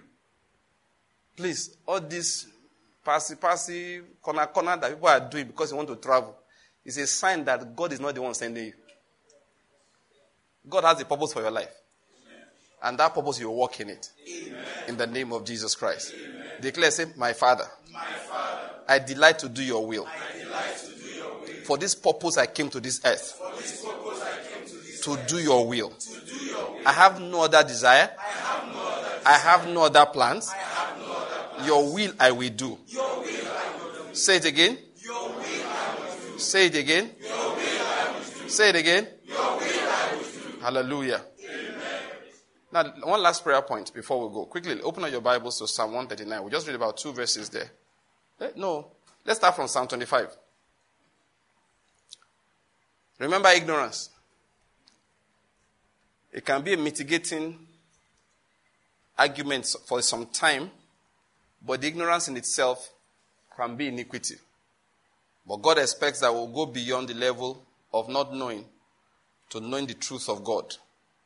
If you want to know the truth of God, you have to ask Him for understanding. Now, let's read 18 verses. I, like, I think um, I like the fact that we are reading. Beautiful reading. We are reading 1 to 18. We'll be quick. 1 to let's go. To you, O Lord, I lift up my soul. O my God, in you I trust. Do not let me be ashamed. Do not let my enemies exult over me. 3. Indeed, none of those who wait for you will be ashamed. Those who deal treacherously without cause will be ashamed. For Make me know your ways, O Lord. Teach me your path. Wait. That's a prayer. It's a prayer. Now we are going to read those two verses again. Then I'll give you, we'll pause while each person meditates on it. That's what we'll do in my house. We'll read together and I'll say 30 seconds to meditate. Then you recite that on your own to yourself and to the Lord. All right? It's a prayer. Verses 4 and 5. Let's go. Make me know your ways, O Lord. Teach me your paths. 5. Lead me in your truth and teach me. For you are the God of my salvation. For you I wait all the day. Yeah, you have 30 seconds for that. Meditate on it. Now, your mouth must move. You are talking to the Lord. Make me know your ways, O Lord. Teach me your paths. Don't let me go astray. Father, in the name of Jesus, guide me in the path of truth. Let your word speak to me. Let your word teach me. Let your spirit open up truth to me. Give me the spirit of wisdom and revelation in the knowledge of you. Lead me in your truth, Lord, and teach me. Because you are the God of my salvation. You are the one I'm waiting for. Whatever be the hindrance in my life that will not let you come quickly, Lord, teach me the truth that I may walk in it. In the name of Jesus. Lord, I thank you. In Jesus' name we have prayed. Verse 6, continue. Remember, O Lord, your compassion and your loving kindnesses, for they have been from of old. Do not remember the sins of my youth or my transgressions. According to your loving kindness, remember me. For your goodness sake, O Lord. Now remember that verse 7. Eh? Let me just tell you something about some scriptures. You can claim them because Jesus was praying this for you. Do you know that? It's not now you're asking God, though. It's not now. You are just agreeing with what the Lord Jesus has said to the Father. You want to know the truth? He has heard. This time I'll read it again and then give thanks. Verse 7. Or my transgressions. According to your loving kindness, remember me. For your goodness sake, O Lord. Now give thanks. You have 37. Give the Lord thanks for that. Say, Lord, thank you for forgiving me. You will not remember the sins of my youth or my transgressions. According to your loving kindness, you have remembered me. Because you are good. Because you are upright. Because you see the blood of Jesus and it has washed away all my sins. I give you praise in the name of Jesus Christ. Verse 8, let's continue reading. Verse 8. Good and upright is the Lord. Therefore, he instructs sinners in the way. He leads the humble in justice, and he teaches the humble his truth. 10. And loving kindness and truth to those who keep his covenant and his testimonies. For your name's sake, O Lord, pardon my iniquity, for it is great. Verse 12. Who is the man who fears the Lord?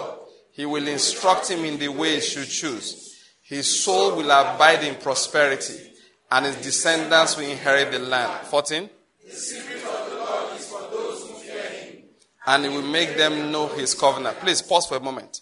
Now, this is what God is going to do for you. He will instruct you in the way you are supposed to choose. Amen. Say amen if you believe that. Amen. For that reason, your soul will abide in prosperity. Amen. For that reason, your soul will abide in peace. That word peace and prosperity, shalom in Hebrew. All right? They go together. Wherever you are, there you will have peace. Wherever God has placed you, there you will have prosperity. In the name of Jesus Christ. He said, The secret of the Lord is for those who fear Him. Let me tell you, whatever area God has kept you, there's something many people don't know that He will get you to know.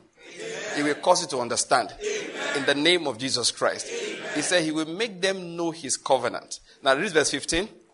My eyes are continually towards the Lord, for He will pluck my feet out of the net. You know what that means? Trouble will not trap you. I hope you're getting my point. Your mistakes will not lead you into trouble. Amen. You know, you can go to the office, people are signing, just sign, sign, sign. You don't know, just everybody sign. Next thing, people are being arrested. You say, but you, you join them to sign. And you're like, sign what? You can't even remember.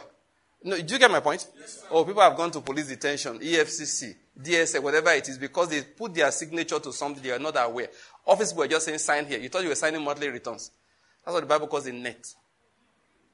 That's what it does what? It calls a net. That's what he calls a net. But my eyes are continually toward the Lord, for he will pluck my feet out of the net. I pray for somebody today. That trap, you won't fall into it. Amen. In the name of Jesus Christ. Amen. See, you have done things in error, but you have been forgiven. Amen. People have, tra- have tried to trap you. They, have, they will become trapped. But you, you will be set free. In the name of Jesus Christ.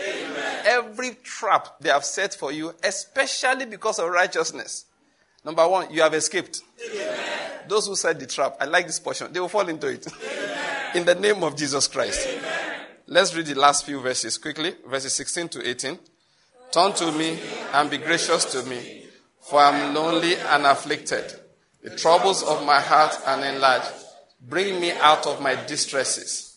Look upon my affliction and my trouble, and forgive all my sins. Amen. amen. I said amen. amen. Now, what we have read here, the emphasis here, let me just quickly bring it out, is the fact that God needs to lead you into things you do not know, so that you will not continue to walk in unrighteousness, not knowing. Remember, all unrighteousness is what? Is sin. The Lord has opened your eyes. Amen. That which you do not know, He will teach you. Amen. That which you do not know, the Lord will teach you. Amen. In the name of Jesus Christ. Give the Lord thanks for today. Just give Him thanks. Just give, give Him thanks. Give Him thanks. Give him thanks. Give him thanks. Because he has set you free. That's what confession of sin is. We are, we are fighting sin. We are fighting sin. Say bye bye to iniquity. Bye bye to unrighteousness. Bye bye to iniquity. Bye bye to unrighteousness. Father, we give you praise.